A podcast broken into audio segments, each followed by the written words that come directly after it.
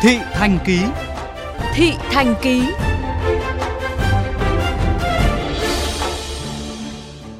Thưa quý vị, trong mấy ngày gần đây, khi Hà Nội và một số tỉnh thành phía Bắc bắt đầu siết chặt điều kiện ra vào để ngăn nguy cơ lây lan dịch bệnh, thì tình trạng quá tải bắt đầu xuất hiện tại các bệnh viện, cơ sở y tế do tài xế đổ xô đến làm xét nghiệm. Trước tình hình này, các địa phương đang tính toán san tải cho bệnh viện tuyến trên.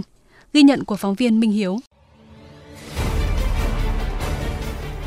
Giai đoạn này, mỗi chuyến hàng liên tỉnh thực sự là hành trình vất vả của cánh tài xế. Trong đó có anh Nguyễn Đăng Kim ở Thường Tín, Hà Nội. Anh Kim cho biết các tỉnh thành có yêu cầu giấy xét nghiệm khác nhau, có nơi chỉ cần test nhanh kháng nguyên, có nơi yêu cầu xét nghiệm phương pháp RT-PCR buộc phải thực hiện ở các bệnh viện. Đi về Hải Dương, Hải Phòng thì bọn em phải lên viện, xét nghiệm PCR thì phải đến viện, dao động tầm từ 700 rưỡi cho đến 800 rưỡi tùy viện test nhanh là 220 cho đến 380 ờ, xét nghiệm thì mất mất một ngày rồi xong rồi chạy được hai hôm thì nó lại hết hạn như hôm qua là cái viện đã quốc gia là ở 182 Lương Thế Vinh cứ kê ghế cách mét một mét một xong là ngồi nói chung là viện nào cũng đông Tình trạng tương tự xảy ra ở nhiều địa phương khác, trong đó có bệnh viện Đa khoa Sài Gòn Nam Định. Anh ở Nam Định thì như ngày hôm qua là quá tải luôn. Tất cả các bệnh viện, tất cả những nơi mà test nhanh để để cho người dân cho anh em lái xe là đông đúc mà chen nhau khổ lắm. Chỉ mong muốn làm sao cái ngành y tế và các cơ quan chức năng ấy tạo điều kiện cho anh em lái xe là cái thứ nhất cái giá cả cái thứ hai là mong làm sao là cái số lượng người giãn cách bớt ra. Các chốt ở Thái Bình thì họ có cái điểm uh, test covid cách cái trạm uh, kiểm dịch khoảng 500 mét đấy ạ. Thuận tiện cho đi lại thôi đến chốt chỉ cần ờ, đưa giấy ra không phải chờ đợi gì Trao đổi qua đường dây nóng, đại diện Sở Y tế tỉnh Nam Định cho biết, cơ quan này đang mở rộng số lượng đơn vị được thực hiện xét nghiệm xuống các cơ sở y tế tuyến dưới. Tuy nhiên, tiến trình còn phụ thuộc vào điều kiện và năng lực của từng đơn vị.